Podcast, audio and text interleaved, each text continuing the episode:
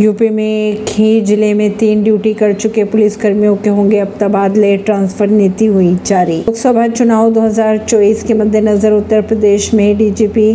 मुख्यालय की ओर से पुलिसकर्मियों की नई ट्रांसफर नीति सामने आ रही है नए नए ट्रांसफर नीति के अनुसार जिन पुलिसकर्मियों को एक जिले में तीन साल की तैनाती पूरी हो गई है या 31 मई 2024 तक तीन वर्ष की तैनाती पूरी हो जाएगी उन पुलिसकर्मियों के अब होंगे तबादले परवीन सिंह नई दिल्ली से